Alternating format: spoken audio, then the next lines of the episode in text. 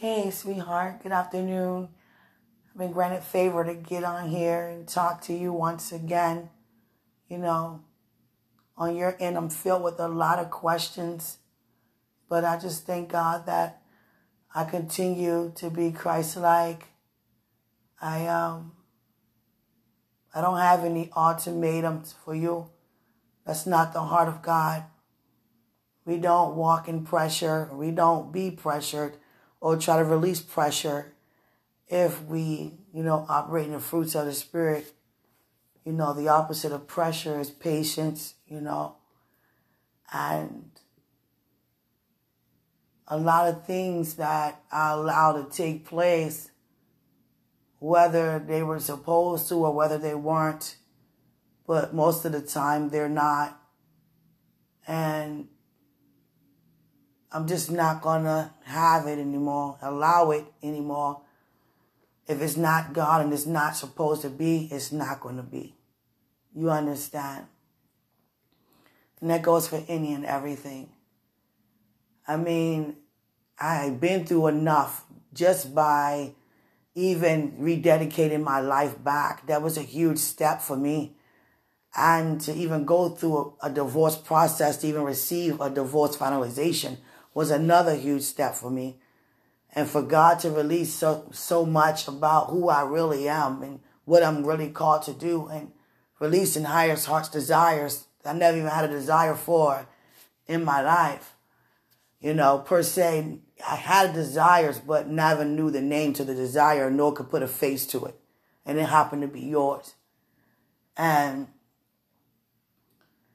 I was always told what I can and cannot do, what I can and cannot have. And then here I bring my life to God, and God tells me the opposite. And you are part of that opposite because I can have. And, and when I say can, that means that you are who God say you are to me. That's what I mean by can have. I don't feel like I should be walking on eggshells when I'm talking to you. Just so you won't get the message mixed up as if I'm so focused on marriage, where it has nothing to do with that. It's all about ministry. You understand? Don't get me wrong, I'm excited to marry you when the time comes. But today I just feel totally different about everything. I, um, I'm a woman of faith and my feet are definitely planted, but I'm not going to allow myself to be engaged or involved in situations where I don't feel appreciated. And appreciation is not based upon anything being done behind your back. Love and appreciation and support is done in your face. Because it's a part of who you are. And I appreciate the support, the love that every time God showed me about you. What I did was I disconnected every form of communication from you even having of me what you do have, that you get nothing else. And God had me listen to a song, You Are Holy. Worthy is the Lamb. And I realize that's not Christ like.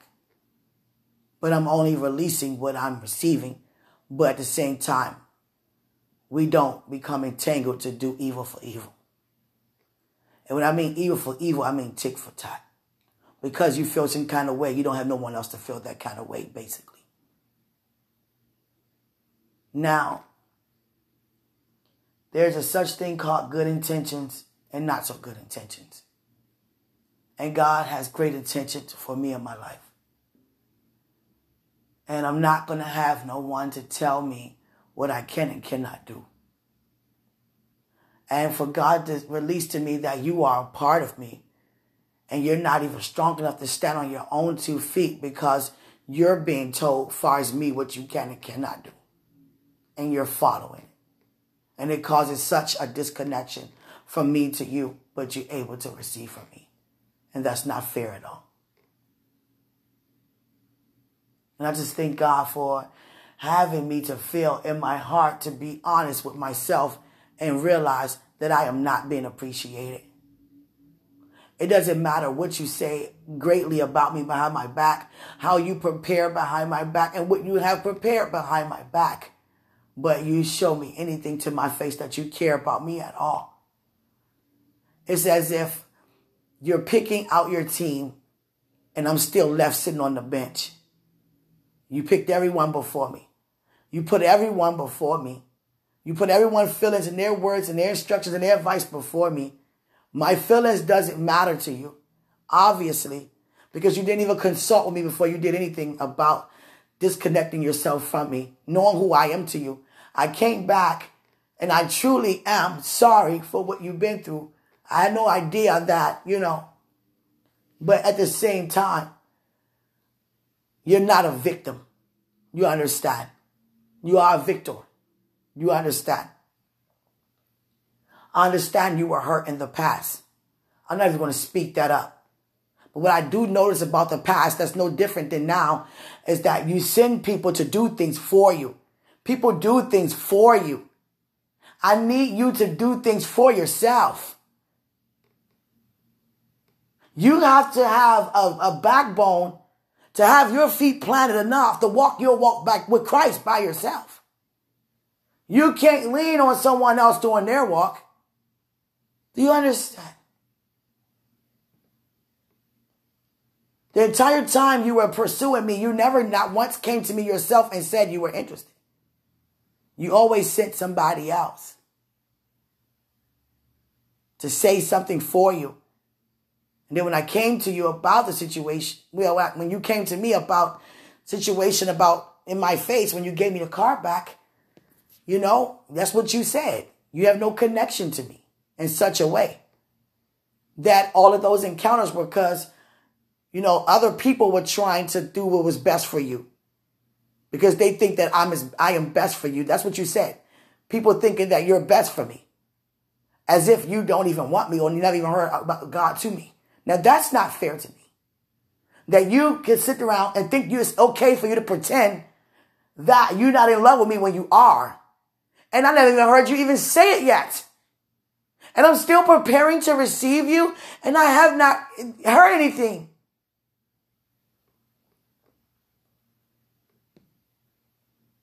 If you feel that way about me, then why won't you say that? How are you going to let somebody cause you to miss your outcome for somebody who you love walking away and won't come back next time? What would they have to say then? Because I don't feel appreciated by you.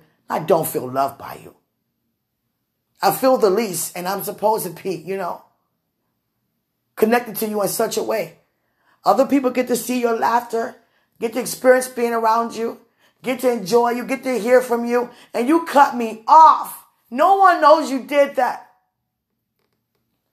If my own mother knew you did that, I wouldn't even want to think of the thought that anyone would say the same if it was the other way around. Why be bothered?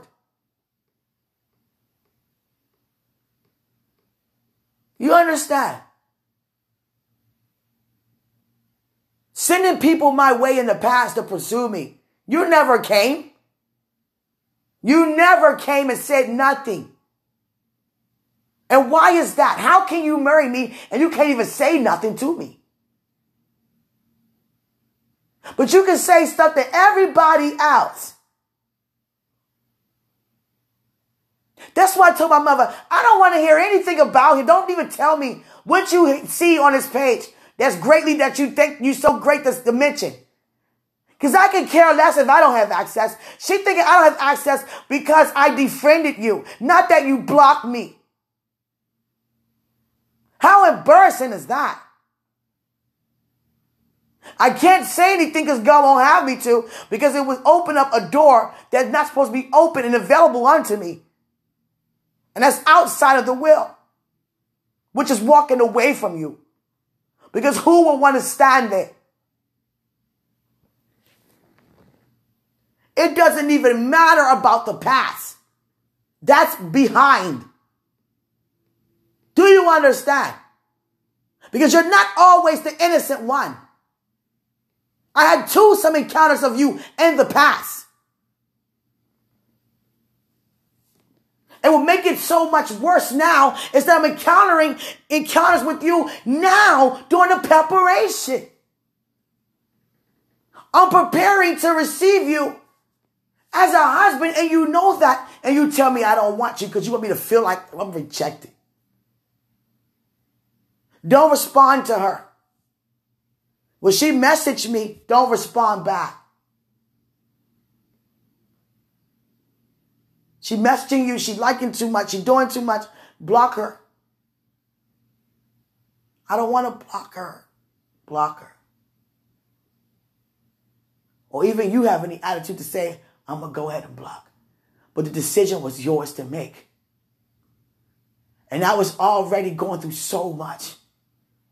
And I needed you by knowing who you are to me. And you keep shutting me down. By shutting me out. As if it's supposed to be preparation that way. How can I be wanting to marry you and I don't even know you? But you hear so much about me. Everyone get to see what's going on with you, and I can't. And I'm connected to marry you. Marry you. Marry you.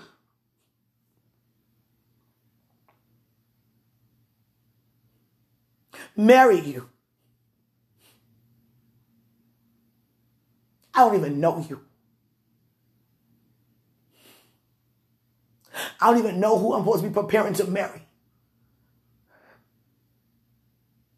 I have no connection to you because you disconnected yourself from me. So how am I supposed to feel inside? And I've been doing so well so far with all your rejections in front of people who you call friends. And you don't have no mercy upon me to say she been through enough. Let me not also disrespect her. And you say words to me like everything is all right.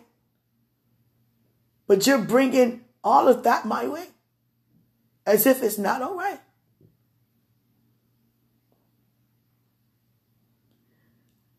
You have a huge support system. And I'm going to tell you like this I have a father, I have all spiritual support system. And I can gain access to anybody. There are many people in my path, but God put me away. And I'd rather for it to be this way than any other way in the world. You can have your way. Because your way sucks. And I can't stand it. You are no help to my preparation. Because I'm preparing by myself. And we're supposed to be a team. I don't care what you do behind my back. I see nothing.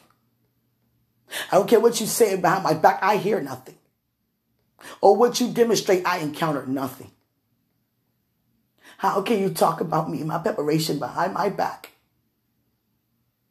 and not say anything to my face? I'm supposed to marry you? How many times have I said I loved you in one sentence and you can't even say even hello to me? And I'm supposed to marry you. You have a mouth to say anything else? to anybody else. And everybody have access to you. But me, I'm supposed to marry you? Would you want to marry you?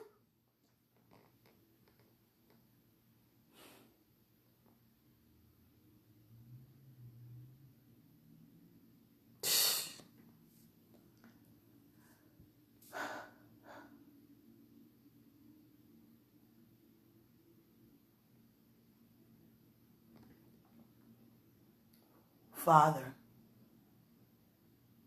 you release this man. I have to be very mindful what I say to you, Father, because what I say to you, you say unto me. I have experienced so many obstacles when people tell me that I can't do anything. I don't have enough of anything. I'm not good enough. I'm not smart enough. I'm not worthy enough. And then I have to feel the same thing in the preparation for the man I'm supposed to marry? That's pretty much what you're saying to me. I'm not worth you talking to. I'm not worth you. But I'm supposed to be connected to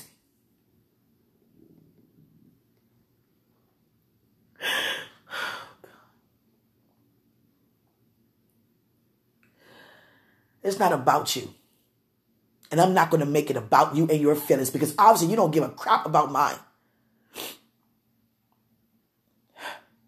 But I'm not going to do evil for evil because I don't do tick for tat. And I know who I am. And I know what I can have and what I can do. I have a choice to marry you or not. I can still fulfill my assignment with you or not.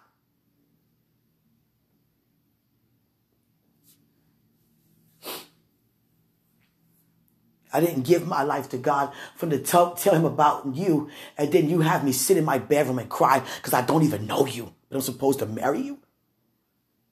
You sit around and talk about me, you know, about what, how much you care about me, but I know nothing.